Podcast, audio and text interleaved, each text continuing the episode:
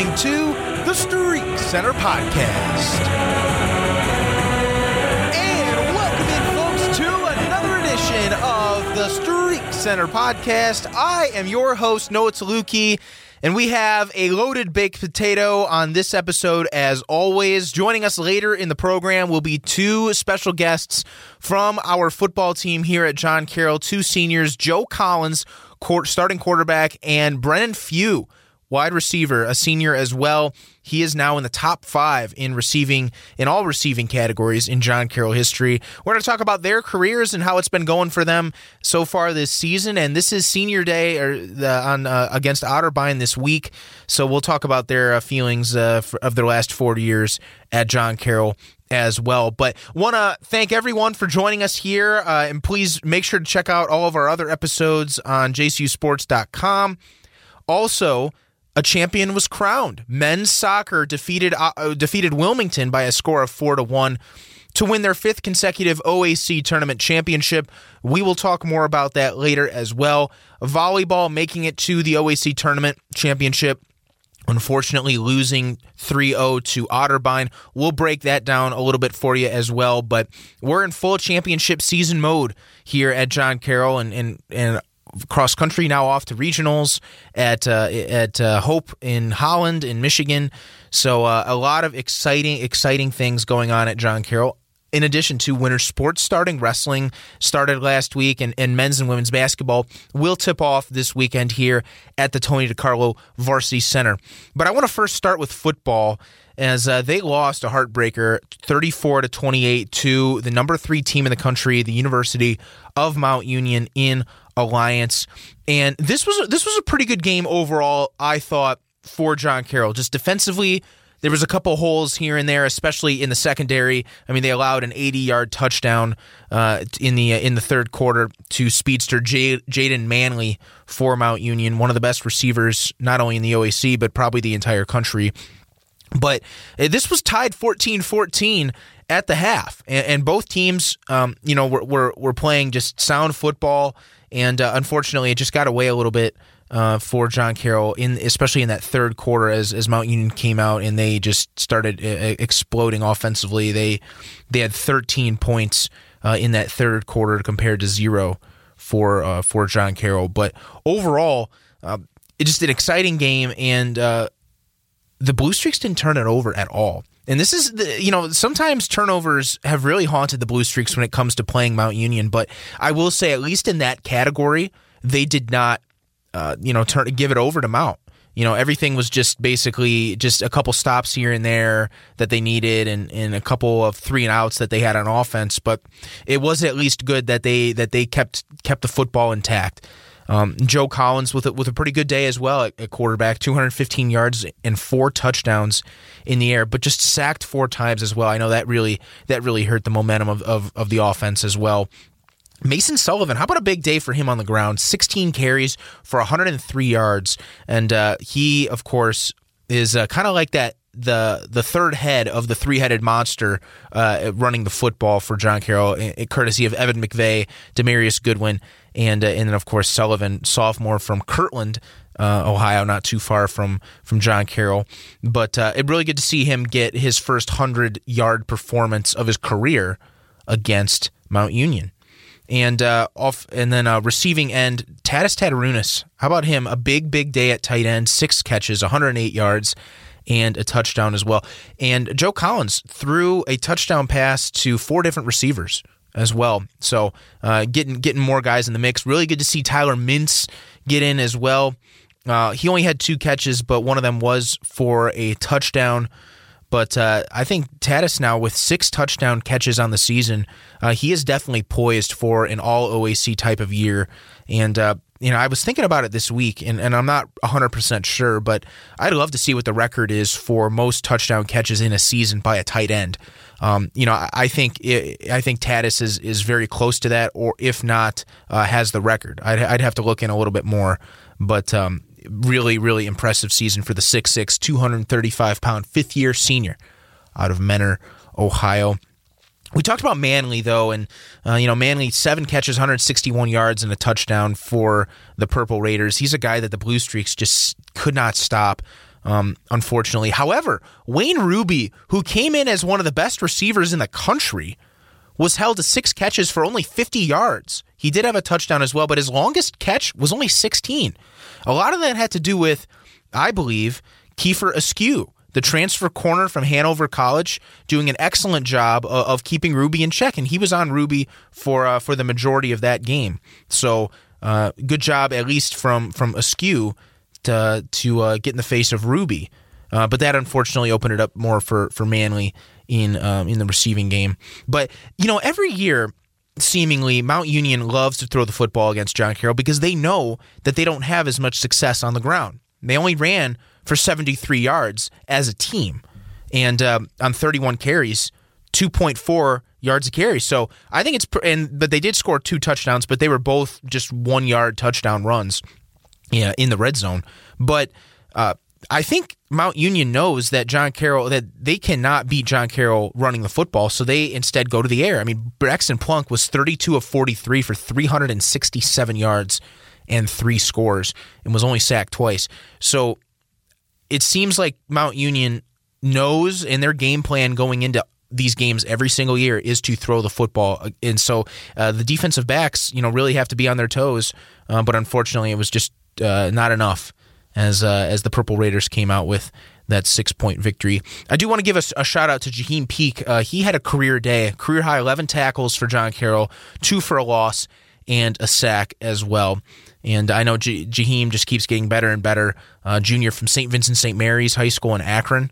Uh, he's also an employee in the sports information department. So, uh, shout, big shout out to Jaheim Peak uh, defensively for JCU. Now, with the loss, unfortunately, it seems like John Carroll is more on the outside looking in when it comes to making the NCAA playoffs with that seven and two record, and, and really that Washington and Jefferson loss is really what hurt them at the beginning of the season. If they would have won that game and had the close loss to Mount Union, they would have been eight and one and uh, I think that that would have at least given the committee uh, more of more of a chance for them to get in. But I just, in my opinion, I think they're more on the outside looking in. It's it's more of a slim shot that they make the playoffs at this point. But uh, the final game for John Carroll will be this Saturday, November twelfth. Uh, it, it'll be a noon start. Uh, they moved it up from 1.30. It'll be at noon now here at Don Shula Stadium because of all of the basketball games going on with the parking situation and the field house being built and, and, and whatnot. Wanted to have that game a little bit earlier. Uh, it'll be a senior day, of course, as it's the final home game of the regular season. And uh, we'll be honoring the 2010s uh, players as well. So those are guys that, that played in that decade. We've, we've honored uh, guys from each decade uh, for each of the home games here this season because of the 100 seasons of, uh, of John Carroll football. So uh, hopefully uh, we'll get some guys out. I know um, myself and Anthony Meglin, a legend uh, here on the Streak Center podcast, and also at, at John Carroll throwing that game winning touchdown pass to Willie Woods against Mount in 2016. He will join me on on the call for for Saturday's game. So really looking forward to having Anthony back here at John Carroll, and he he's an ultimate man of Carroll. Um, you know, and uh, he's just a real leader and uh, a real, really uh, amazing representative of of John Carroll University. Um, as well, so uh, hopefully the Blue Streaks can close out uh, a win uh, with a win against Otterbein, and which will unfortunately probably end their season with hopefully a record of eight and two. Otterbein um, not looking too good this season, lost forty two to seven to ONU last week in their last home game of the season, and are two and seven overall um, in uh, in uh, uh, this this year. So, uh, and and we'll also have to see uh, because this this is Drew. This will be Drew Nystrom's final game as interim head coach. We'll see if they get the if he gets the interim tag removed and becomes the full time head coach, uh, or if they uh, if they go with someone else. But uh, it'll be it'll be really interesting to see what the search process will be like. Pretty much as soon as this season ends, uh, they'll they'll start they'll start with that. So um, it'll be uh, I'm, I'm really curious to see how that ends up, and, and of course we'll we'll get you updated on all that um, on Streak Center uh, as well. Want to talk about men's soccer now? Men's soccer winning their fifth straight OAC championship, defeating Wilmington by a score of four to one. And I got to say, it was just a very impressive victory from the get go. And that one goal that they allowed uh, was at the towards the end of the first half, and it was uh, kind of like a, a, a, a foul that they missed in the box that the referees missed, and um, which it was a foul. The goal never should have counted, but uh, it counted anyways. They missed the foul, so that was that was what the one goal that Wilmington had was. But really, from from the start, John Carroll scored uh, nine minutes in with Logan Penton. Um, you know, he, who's been very impressive uh, really throughout the postseason. He had two assists against Otterbein in the big 2 1 overtime victory in the OAC semifinal. Then 10 minutes later, Ben Brucken scored uh, with a Nick Ruggiero assist. Then John Carroll got it going in that second half with Patrick Koenig with a goal in the 54th minute. And then the 70th minute, Jack Fote from assists from Nick Felician and Nick Greca put the icing on the cake for John Carroll. And, you know, I got to say, too, and, and, this goes back to Dejan Mladenovic's interview from last week. Uh, if, if you guys are interested, go check that out. It was a really, really awesome interview. The, the Alec Baldwin of Streak Center, as, as he likes to call himself. But Dejan really, he had a new team this year. This was a team that a lot of the a lot of the guys, a lot of the leaders uh, really for the last five years uh, for the Blue Streaks graduated. Guys like Will Turton, Steven Shute, Michael Edelman, Jared Ianniero. Those guys all graduated. Connor Robinson in goalie uh, in, in net. So he had to fill the voids with a couple of transfers, a couple of new guys. And the fact that they won this year, I think, makes it even more special just because of this new team that he had. These are guys that came from different programs, and it, it, guys, I mean, you know, as much talent as you have on a team, it's re- it's even harder to just have these guys gel and develop, and and really play as one, play John Carroll soccer, and the fact that they won um, I think is a true testament to to how how great of a coach Dejan is, how he's able to manage a lot of these a lot of these personalities and, and, and guys from other programs. So it's it, I think this this win right here, in my opinion, was probably the most impressive of the five that they've won in a row, just because of how new the team was and and how all these other guys had had graduated and, and really fitting different pieces in and, and seeing the growth and the, the the development of these guys for the entire season, facing some adversity at the beginning of the year with some out of conference losses, facing adversity with the with the Ohio Northern loss, which is why they got the number two seed, but then ONU lost to Wilmington in the semifinals, which is why John Carroll was able to host. And uh, play the number four seed Wilmington. So uh, really, really impressive victory for, for John Carroll, especially a four-one win in the final. Uh, unfortunately, though, they did not. They uh, are not hosting. Um, they have hosted now for the past five seasons, uh, four uh, four NCAA championships, but um, they will have to head to Johns Hopkins in Baltimore and face off against Scranton. Uh, University of Scranton, a fellow Jesuit school as well from from Northeast Pennsylvania. So that will be their first round matchup as well. And then they'll play the winner of Greenville versus Johns Hopkins. Uh, and, the, so this game is uh, on Saturday, November 12th at 7 p.m. in Baltimore at Johns Hopkins. So uh, uh, two Jesuit schools going after it. And uh, it'll so if they win and and Johns Hopkins wins, we could see a rematch from last year, as of course John Carroll defeated Johns Hopkins last season in the round of 32 in the NCAA championships to punch only their second time that they ever made the Sweet 16. So it'll be interesting to see how well um, this this Blue Streak team can play and uh, and and really develop, uh, especially hopefully throughout the rest of the postseason and uh, playing playing into next week for Sweet 16 Elite Eight. So um, best of luck to the Blue Streak soccer team uh, out in Baltimore at Johns Hopkins. Women's soccer finishing up their season with an overall record of 10, 9, and 2, 5 and 4 in OAC play. They they beat Mount Union in the quarterfinals by a score of 3 to 1, but then lost 3 0 to Capital in the OAC semifinals, unfortunately. And it, it was a really, really close game uh, until about the end. Capital scored with just uh, just in the second minute, so they scored really quick. But then they gave up some some goals at the end uh, in the 85th minute and the 89th minute uh, as well. But uh, a couple of award winners for the Blue Streaks.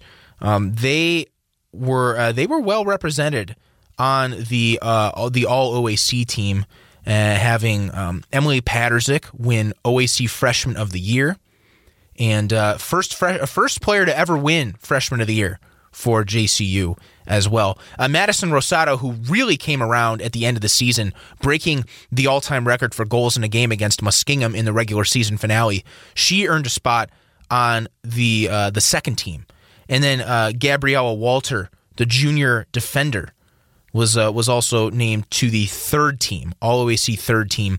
Uh, so that the third team now for soccer is basically what the honorable mention used to be. Uh, so no more honorable mention. It's it's just first team, second team, third team, and of course Patersick was named uh, to the first team uh, all conference. So uh, big congratulations to those Blue Streaks. Emily Patersick setting the freshman record earlier this season for most most goals uh, by a freshman ever. Um, so I think Patersick and, and, this team has a, has a bright future, and I know they'll be graduating a couple of key players like Lauren Gummany and Claire Hollern, two four year starters, um, but a team that I think has a lot of uh, really bright future, especially with Patersick and Rosado uh, up front. And then there's a couple of other freshmen too that that got a significant amount of playing time that uh, for Coach Martich um, and, and what he's been able to do um, this season with them. So um, really, uh, really, I think they have a bright future. This team, and this is a team that you know if they get to the semifinals every year uh, in in the in the uh, in the OACs. It's it's a really successful year, and so I think Coach Marich is just really pushing to try to get uh, try to get these teams into some more championship games. It's tough with Ohio Northern and and Capital and some of these in Otterbein, uh, some of these other good teams. But I think Coach Marich, uh, you know, I think he feels like that these teams can can be right up there with them. On, uh, on some days for sure. Uh, also on the men's side with all OAC, Isaac Coleman won OAC Defender of the Year, the junior, and Jake Vogren uh, very well deserved as the OAC goalkeeper of the year. Isaac Coleman, first defender of the year since Matt Nigro, current graduate assistant in 2019. And Vogren, first goalie of the year for John Carroll since 2018, Liam McIntosh, who was a two time goalkeeper of the year. Uh, Vogren and Coleman both on the first team uh, in uh, for all OAC. Daniel Kalick also joined them as a midfielder on the first team as well. Second team honors went to Nick Ruggiero and Nick Felician, the transfer from Notre Dame College. And uh, also Patrick Koenig and Jack Fote joined them on the second team. And then uh, third team, formerly honorable mention, of course, Steve Samuelson and Nick Greca. Steve Samuelson has played really well defensively for John Carroll this year uh, in um, on the men's side and uh, transferred from Coastal Carolina, but uh, but went to Medina High School about 45 minutes from here, a real soccer powerhouse in the Cleveland area. Moving on now to volleyball, and volleyball ending a very historic season, 21 and 8. This was only their second, or I'm sorry, their third season since 2000 where they had 20 or more wins. Went 6 and 3 overall in conference play. After that really thrilling victory over Muskingum in the OAC semifinal, 3 to 2 at home, uh, they unfortunately lost at Otterbein 3 0 and um, just ending a really tremendous season for John Carroll volleyball and, and, and a historic season as well.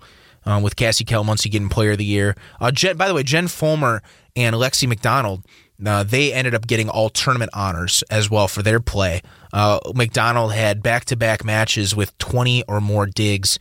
Um, you know, she played very well defensively uh, throughout the tournament. And Jen Fulmer, I mean, she had, you know, double digit kills as well. So, um, you know, and, and both of them are, are juniors, so they will be back next year for their senior year.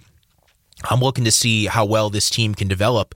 Um, you know, the next couple seasons as well with some young talent and some some some players back. And it's going to hurt not having Cassie Calamuncie and Ali Bartolone, um, really the the two heart and souls of this team uh, back, of course, as they uh, as they just ended their fifth seasons as as starters for for John Carroll. Um, another award for Cassie. We talked about it last week how she became just the third player in John Carroll history to win Player of the Year honors for the OAC. She now becomes just the third player in team history to ever earn all region honors, and she was named to the first team All Region Seven, part of the AVCA American Volleyball Coaches Association all region team. So a big congratulations to Cassie Calamuncie.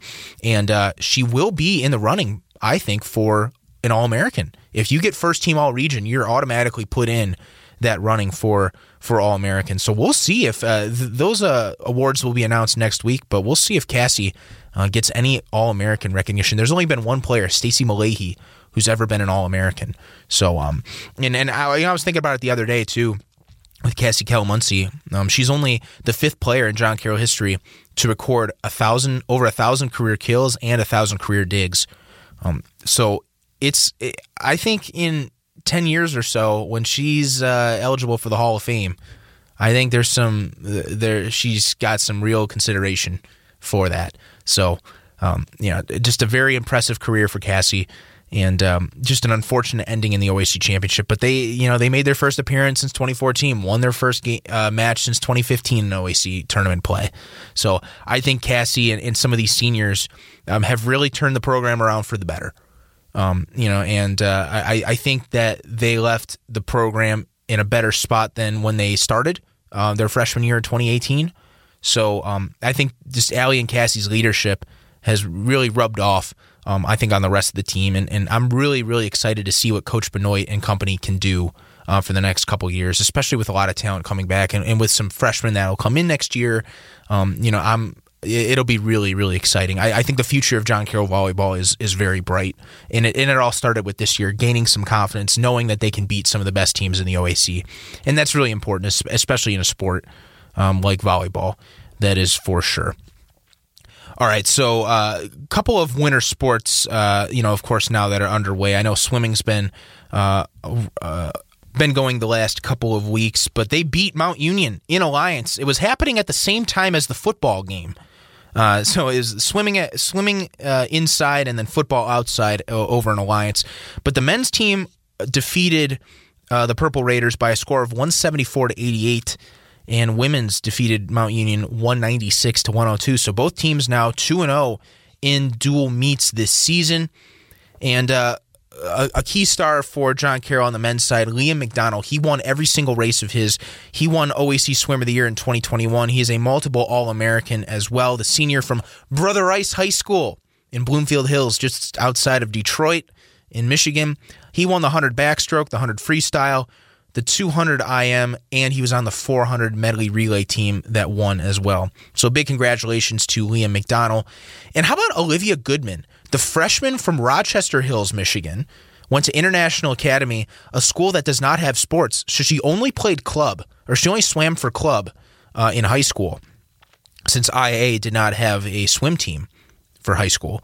But she won. She she has not lost a single race, individual race this season uh, so far. She won the 100 fly, she won the 200 fly, and the 200 IM, and she was also on the 400 medley relay team that beat the Purple Raiders as well. So a really, really good start to her freshman campaign. Um, cannot wait to see what she does in a couple months at OACs.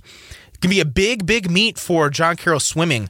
Uh, they they get this week off, but next week, Thursday through Saturday, November 17th through 19th, they will head to Kenyon uh, for the Kenyon relays, and uh, this is this is a, a a meet where Coach Tanner Barton and company.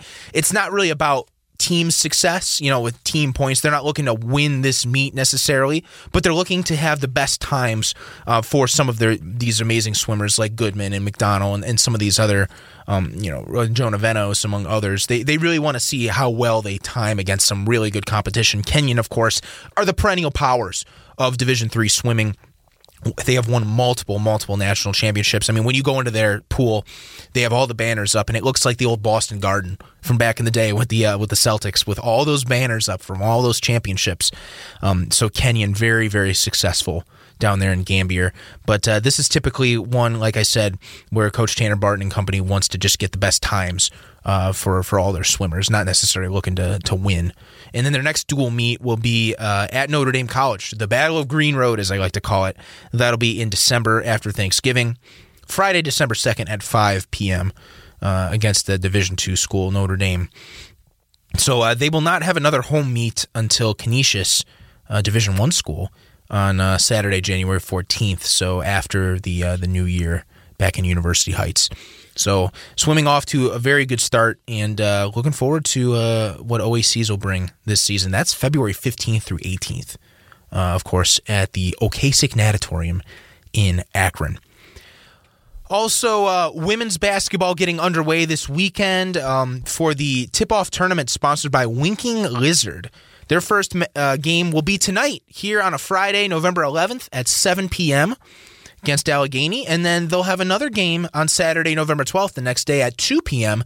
against Hiram. And then there's a couple of other teams, um, you know, Allegheny, Hiram, they will have uh, some neutral matches, or neutral games, I should say. um, yeah, as well. And it's the same for the men's. The men's team, uh, well, the, they are participating in the Kaulig Companies Tip Off Classic here at John Carroll. They'll play Wittenberg on Saturday, November 12th at 7 p.m and then Ohio Wesleyan on Sunday, the next day, November 13th at 3 p.m. Buffalo State will also be in the mix uh, in this uh, for a couple of neutral games as well for on the men's side, but uh, the Blue Streaks will not play Buffalo State uh, in this tournament. So, uh, really excited about both teams this season for one reason to see how everyone gels and see how everyone develops throughout um, throughout this season. And I, am going to start with women's basketball first because um, this is a team, of course, for the first time since uh, since 2016's 2017 season, that a player by the name of Nicole Heffington or Olivia Nagy will not be on this team. So it's and of course those are two of the greatest women's basketball players in John Carroll history. So and and not returning any starters. Hannah Bucci graduated, Abby Adler, they all graduated as well. So I'm curious to see what is going to happen with Beth Andrews' team this season. And uh, I know, and really the two players that really saw significant time, um, you could maybe add Maddie Petrowski into the mix. So maybe three is Kaylin Underwood, Jalen Hoffman, who are the two seniors, the only two seniors on the team, and the two captains, and uh, Maddie Petrowski, who's a sophomore now, kind of the, the leader of that sophomore group. So I don't even know who who Beth is going to start this year. I, I just have to kind of look and see, and, and I don't know who's been you know playing well at practice and whatnot. But it's going to be interesting to see this weekend. Um, you know, hopefully the Blue Streaks can start off two and zero. Oh. Um, I did go to their scrimmage a couple weeks ago, and they um, they looked good. I mean, they looked fast. Um, you know, there was a couple growing pains here and there, but but they they they looked fast. I think this is uh, a team that that could really um, you know match up with speed and uh, of course, uh, it'll be interesting to see how Olivia Gunta develops as well. Uh, she's six a six four sophomore, so a little taller than Olivia Nagy. Um, but uh, we'll see, uh, you know, if the shot blocking ability is there, the rebounding ability. Um, so she's another player that I'm really curious to see um, uh, how she develops the rest of this season. And on the men's side, um, he's oh, actually, one more thing about the women's is they actually have a transfer, Angela Vidantonio, from the University of Mount Union. Um, she played there the last two years. She's from Walsh Jesuit. She's uh, a junior this year. And uh, her father and mother both graduated here, uh, Penny and Lou Vidantonio. Lou actually played football here in the mid 1990s for um, for John Carroll as well. So she's another player that could really contribute um, a lot as well for for JCU. Also, uh, so on the men's side, it's uh, it's going to be interesting because the men's side has a lot of transfers this year. And you know, Coach Pete Moran and Mike Moran, you know, over the years they've gotten a couple of transfers here and there, but it's never been this many. And I have to think that this is uh, kind of like a Luke Chacon effect.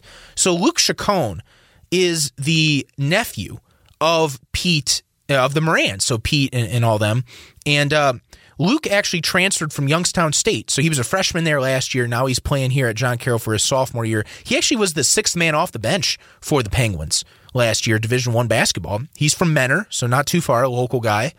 And um, uh, I think once he decided to transfer and play at John Carroll, then there was a couple. There was a lot of other guys that decided to come. So there's guys like Luca Eller who played uh, who played at Dayton and um, Ohio University that went to Lake Catholic in Mentor.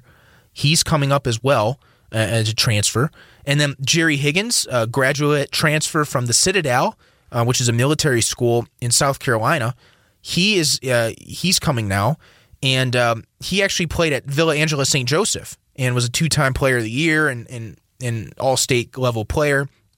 Um, so and he has some starting experience at the Citadel as well. Um, so he's going to be a, a, key piece, I think that um, you know a really key contributor. I think uh, even if he starts off the season on the bench.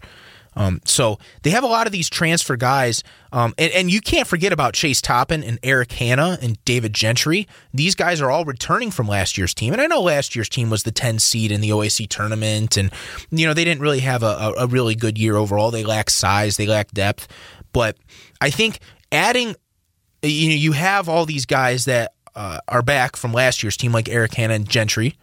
Um, and Chase Toppin, really three returning starters because Chase started the season and then he uh, he had a season-ending injury uh, after his eighth game. So really you have three guys with starting experience coming back on top of all these other guys that are transferring in. So it's going to be interesting to see how well they they gel and mesh throughout the season. But a team that I think could be one of the perennial powers of the OAC if everything's really clicking for Pete Moran and company. So this week is going to be a big test. The Wittenberg game and the Ohio Wesleyan game. Uh, two two games that I really hope that the, the Blue Streaks can pick up some some early season wins with uh, with all these transfers as well. Uh, wrestling also was uh, in action for the first time last week. Uh, it was at Lake Erie College Division two school, and uh, no team scores were kept.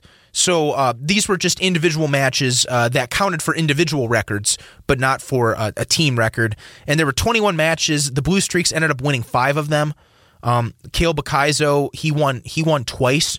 Uh, Luke Rakoski, uh, uh, All American from last season, won his match as well. And then Brody Arundale, Jesse Canizar, and Thomas Lunt, a freshman Lunt, uh, all got victories uh, as well.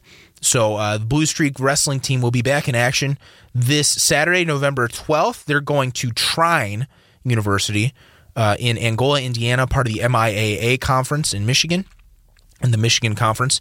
And uh, so the invitational, that'll be more so, uh, you know, individual records and, and, possible team championship as well. And uh, then their first dual meet of the season will be Tuesday, November 15th against Mount Union at 7 p.m. Coach Haywolf was saying that there should be a big crowd uh, at that at that game or at that match as well. So uh, come out to the DeCarlo Varsity Center. It's it's going to be one of the few times that you'll get to see John Carroll wrestling.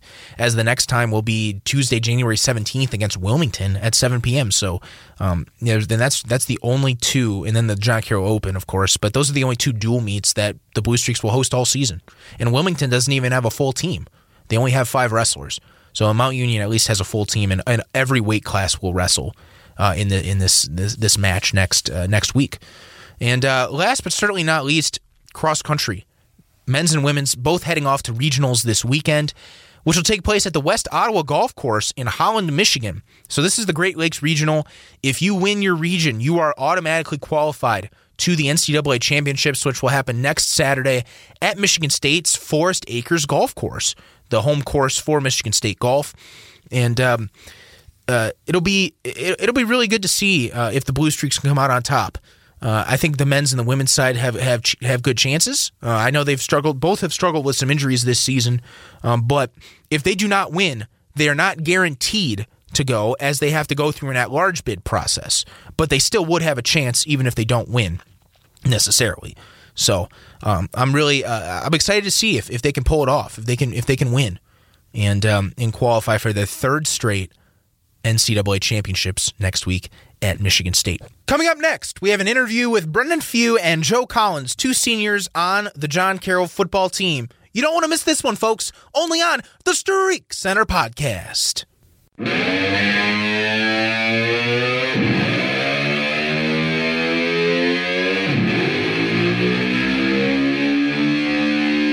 You're listening to Streak Center on jcusports.com.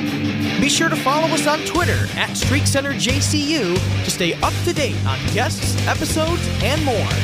Now, let's get back to the show.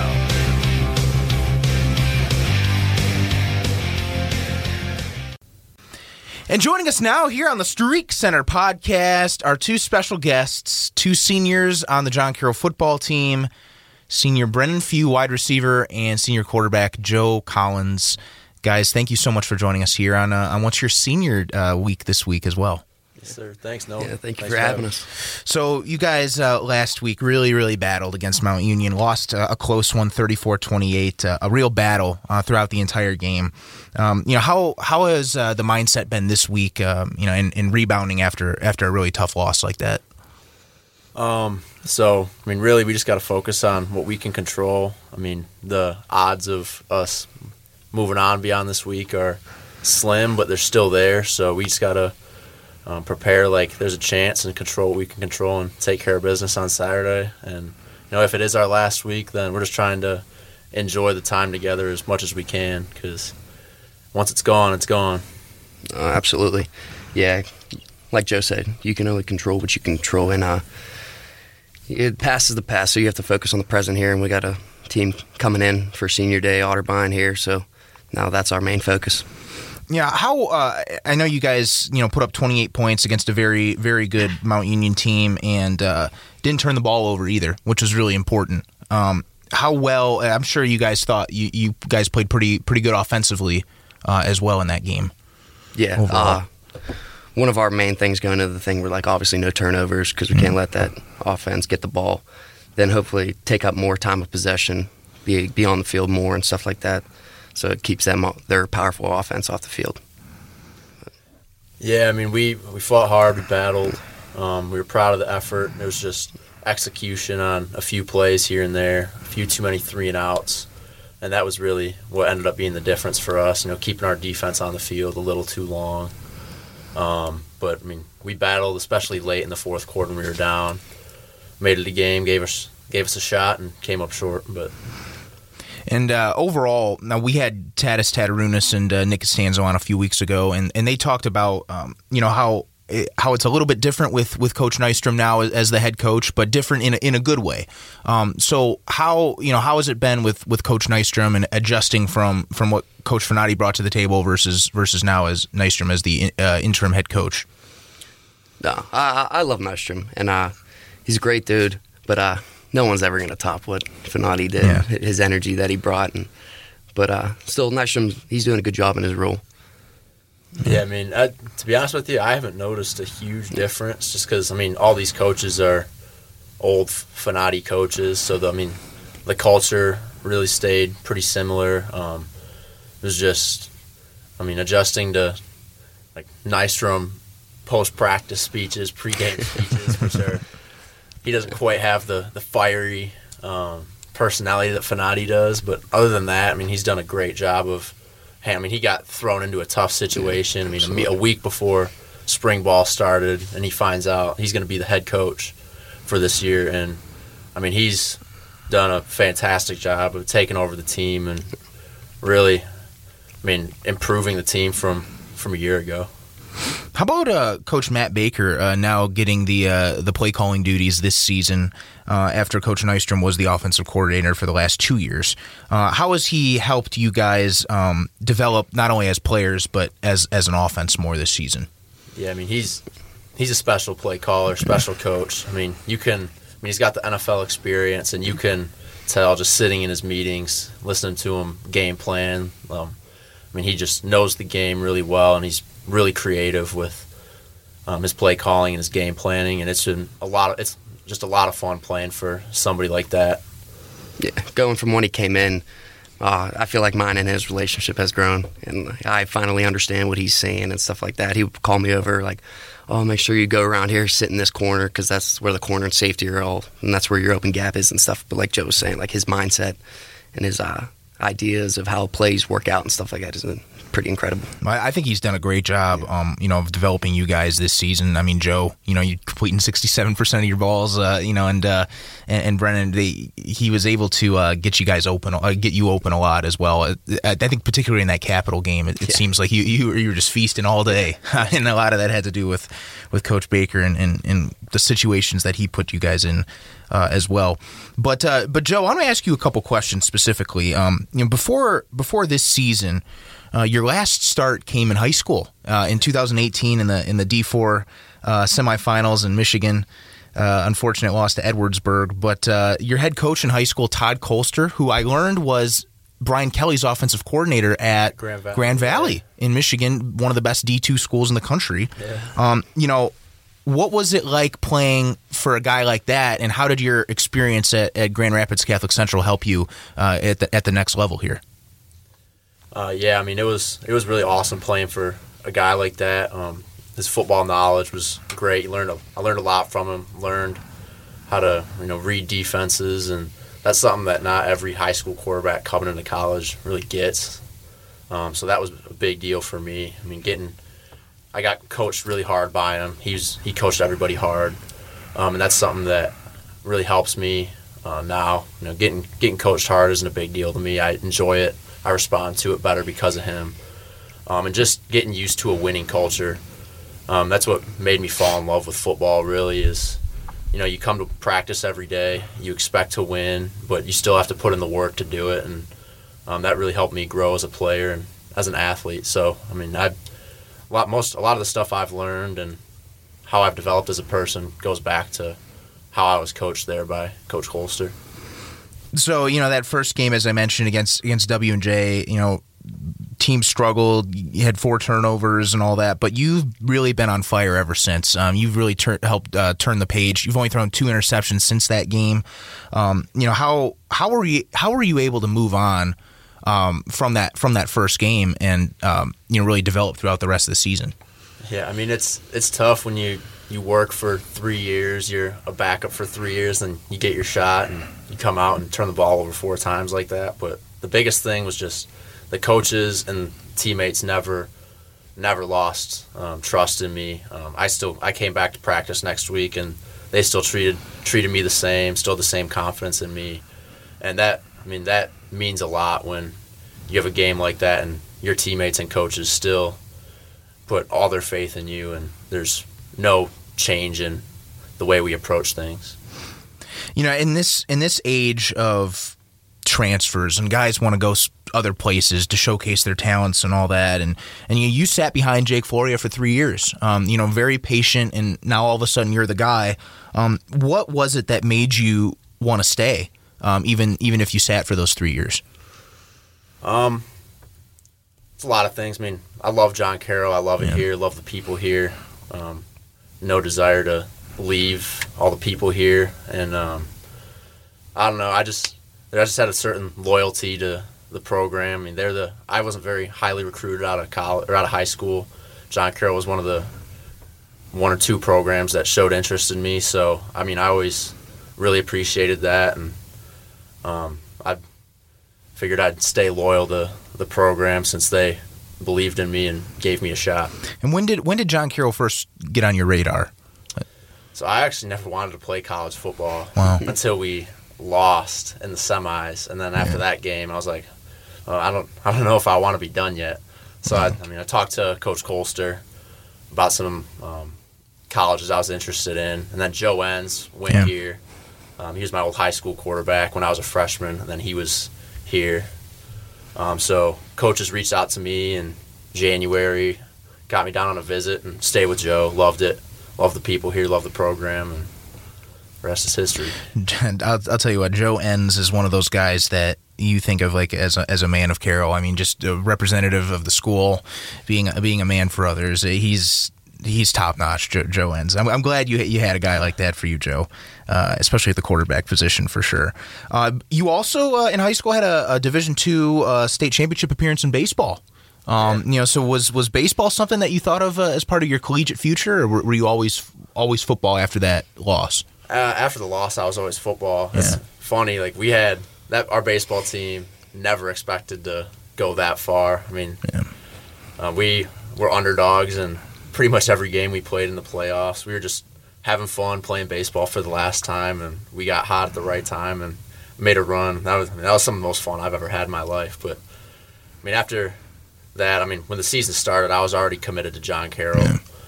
Um, really wasn't too interested in playing college baseball, but yeah, that was that was a lot of fun. That was some of the most fun I've ever had. You guys, uh, you guys beat Trenton, I think, in the in the semis. Yeah, that's right. Yeah, the the the school right across from my hometown of Grosse Ile in uh, in Michigan as well. Uh, so so Brennan, your numbers speak for yourself 124 catches, 2,029 yards, and 15 touchdowns, and only 27 games played in your career because of the, the shortened COVID year and, and, not playing a lot your freshman year as well. You're already top five in, in most category, most receiving categories in JCU history. Um, but you I think what makes you special is is really your your route running ability and being able to get open in space. Um, something that is just such an important part of today's game. Uh, how is it that you've perfected your your your your craft of route running over the last couple years? It's actually kind of funny. Uh, you can ask Joe about this. I, I always get jagged for my speed. Yeah, I don't have that top tier speed. So Coach Baker or my wide receivers coach, Coach Rover, will always get on me like, oh, like this guy's super slow, like just jagging me about it. But uh, I, I think the one thing I do good with like running routes and stuff like that that gets me my space is like using my body, yeah. using my frame, being able to like kind of like shimmy my way off and get into that open space. You know, and uh, and Coach Long, who recruited you out of uh, out of Shaler, uh, he told me that you were a tremendous basketball player in high school as well. And uh, and I think you, you had a couple looks uh, for co- for college basketball, perhaps as well. Yeah, there was like one school that was looking Oh, at me, but uh, yeah, like I, I was just like that athlete that played Right. basketball. Like I, I wasn't the best basketball player, but like I was the one that was slashing to the rim, getting the rebounds, like playing hard defense. I was just like the football player out there. Well, I, I just want to know too, like how did basketball help you in any way with with your ability to to be a receiver? Uh, a little bit, like uh, like doing all like the footsteps at like the Yeah. press releases and stuff like that. Uh, definitely like it definitely plays together. Mm-hmm. Like doing like crossovers and like doing your off the release press up and press across. So definitely like simple stuff like that. Now I, I know you guys as as receivers too. Um, there and this was before you were here, but like Coach Moulton, Drew Moulton, who was the receivers coach for just the spring uh, of 2019, this was something that he taught was instead of your routes going by yards, it was by steps. And so, you know, how important, and I know that's kind of what Rex's uh, focus kind of is too. Like, what is, how has um, running routes by steps, you know, been different than maybe yards, like maybe you've learned in the past? Honestly, it's kind of easier because like Yeah. in high school it was always oh get to ten yards, break out, or get to fifteen, break in. Like like say you're on like the thirty two or something like that. Like you'd have to count like I don't know. Uh, my brain doesn't work that quick, so I'd have to count like mid play before the snap.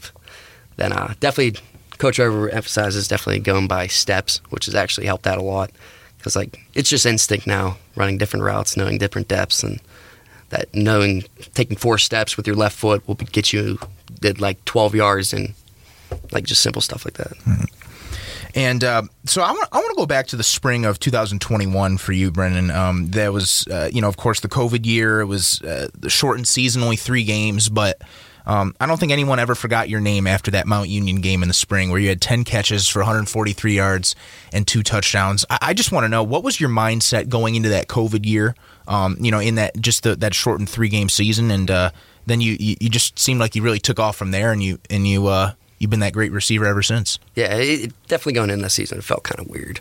Like just Yeah. like playing in the spring, going through those spring practices before. Those are some of the toughest times of my life. But uh, definitely the, that spring season almost gave it like a like I don't want to say like kind of time to relax, but like it like it is what it is. Like so, I definitely went out there and tried to put like do whatever I could. Like it wasn't as much stress. If that makes sense. Yeah. And um, I want to know too. Uh, of course, Shay, Shay, you went to Shaler High School in, in Pittsburgh. Um, I want to know: was there any other schools that you were looking at uh, outside of John Carroll, and what was it about JCU that attracted you to here? Uh, so kind of like Joe, like I really didn't want to play football. I didn't even really want to go to college to begin with. But uh, there were a few schools that I was like looking at. Then I like I told my mom, hey, like I, I really don't think college is for because I'm a hands-on guy. Like I Right. like I probably go do this, but uh, she said, oh, you have to go get that college experience, go do all that stuff. So then uh, we were talking earlier. My cousin Alex, he basically drugged me here, and I couldn't thank him anymore for it because I've built some great relationships, have uh, have played on some good football teams, and have had some pretty good success here. What What is about? Uh, what do you like? To, do you like to build? Uh, are you carpentry, so- so, cars? yeah. You know. My brother and I, growing up, we would always build like random stuff. Like we built a zip line. Uh, we would go out in the back. We built a baseball field, and we built our own like scoreboard and stuff like that. So like, and I was always the test dummy. Like for like, my brother built a scooter that he wanted me to try, so he told me to ride down a hill. Obviously, fell off, almost broke my arm. Then uh, the zip line that was that was another crazy story. It's like 20 feet high. And my brother, he, he doesn't like tie it all the way. He just wraps it around like multiple times. You know what I'm talking about? Yeah, yeah. and I'm, I'm going down. I don't even get like three feet like on the thing. As soon as my body weight hits, I fall that 20 feet, just land on my butt. My, I was so sore for the next month. And um, you're thinking about going to medical school, right? Perhaps. Uh, Afterwards? like, uh, physical therapy. Oh, physical therapy, yeah. So Okay. like, going into that field. So Have you? Uh, was that something that, like, going into John Carroll, you wanted to do, or was that something that you just kind of came up with once you got here? Uh, my mom, she's in the medical. She's a nurse. Oh, okay. So she was always like trying to see like oh with different like uh, jobs in like the medical or like whatever field like that. Then uh, my cousin actually told me that like, there was a good exercise science program, so I could like look into jobs in that field. Like PT was one of the ones that, like I can be hands on. like dealing with patients and like so that that's probably the main reason why I picked that. Yeah, and I know you mentioned your cousin Alex, uh, Alex Klein, class of uh, 2013 here, played under Coach Arth uh, as well his senior season. Uh, he was a receiver just like you. He's now the uh, he now is uh, with the Pitt football team. I Yeah. believe he's in kind of like their their like a front office role a little bit with player development and, and all that as well. Um, he's like our part of our college pipeline, if you will. you know, as as part of a, a JCU. Um, so, what was it? That he told you that you know helped influence you to to come here? Uh, just the people I'd meet, basically, yeah. and like the connections that you build. And like you know, coming in, John Carroll has all these pipelines to like the NFL and stuff like that. But like, there's also pipelines to like business fields and like medical fields and stuff like that. Just great people have like just just good connection here. Like if you meet someone, you'll be able to have connection to this field. So that was his main point. All right, fi- final question for you guys. Um, you know, now this is this is your your senior year. You know, going into senior week, uh, possibly your final game here against Otterbein.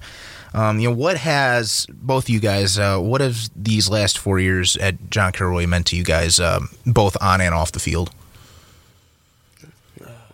Amazing. That's a, it's a long but, answer. I mean, it's just been it's been awesome. It really has been. Um, you know, playing football has been a great experience for me. Um, you know, sitting around watching great players ahead of us, uh, like Jake, you know, do their thing on the field, learn from them, um, building relationships with those guys, and then all having that all that lead up to your senior year with the guys that you came in with that have stuck it out for three years, your best friends. I mean, like there's there's dudes in this senior class that are going to be in my wedding that I'm to be hanging out with in 40 years. Like that's that's what's really special about it is when you play football and you go through the things that we go through for four years. I mean, you just get so tight with those guys. Um, so that's, I mean, like I love going to school here. Um, love hanging out on weekends with with people. Love playing football, but that's what I'm really going to take out of it is just those relationships that I've built playing f- football and the memories that I'll I'll always have. All right, Brennan Fugh and Joe Collins, two seniors on the John Carroll football team, joining us here on Streak Center. Uh, guys, thank you so much uh, for joining us, and best of luck uh, on, on Saturday against Otterbein. Yeah, thank you. Go Streaks. Thank you. You're listening to Streak Center on JCUSports.com. For the latest news on all things JCU Sports, follow us on Twitter, Instagram, and TikTok at JCU Sports or visit jcusports.com. Now, let's get back to the show.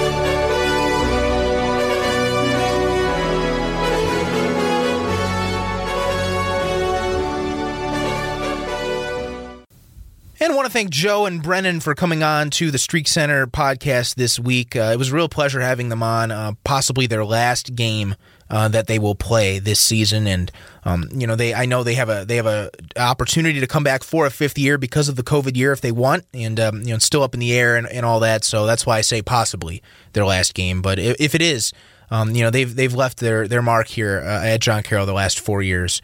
Um, that is for sure. One final note before we close out here uh, on the Streak Center podcast. Um, you know, I, I have mentioned it before. I so I did write a book about the hundred seasons of John Carroll football, and um, and I, I, had a presentation about the book uh, on Monday. Uh, earlier this week, uh, it was a Zoom call presentation where I, I, I gave little excerpts uh, of the book, and then I took some questions and answers from Brian Filikowski, the president of the Blue Gold Club and fellow Hall of Famer, um, and football Hall of Famer, and then uh, I took questions from the audience as well. If anyone's interested in viewing that, it is on the JCU alumni YouTube page.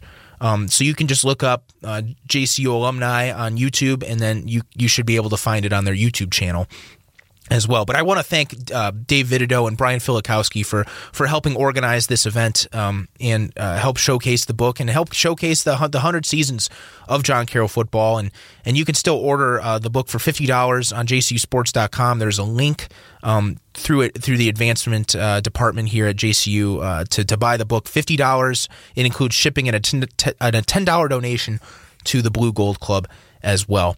So um, I want to thank everyone for the the support on the book. It took me two years to make, and uh, was really happy I was able to show uh, to show everyone and, and present um, on the book, and um, really appreciate it. It's it's been a great hundred seasons um, of of JCU football, and uh, this this season in particular has been really really good. I I, I you know I like I mentioned I'm doing the I'm broadcasting the game with Anthony Meglin on Saturday, and uh, I've really enjoyed broadcasting all of these games, and um, really sharing the history as well. I try to uh, my best to incorporate different historical headlines uh, versus uh, the opponent for that game as well as um, some on this day. So you know what what did Blue Streak football do on this day? You know, a long time ago, that kind of thing too.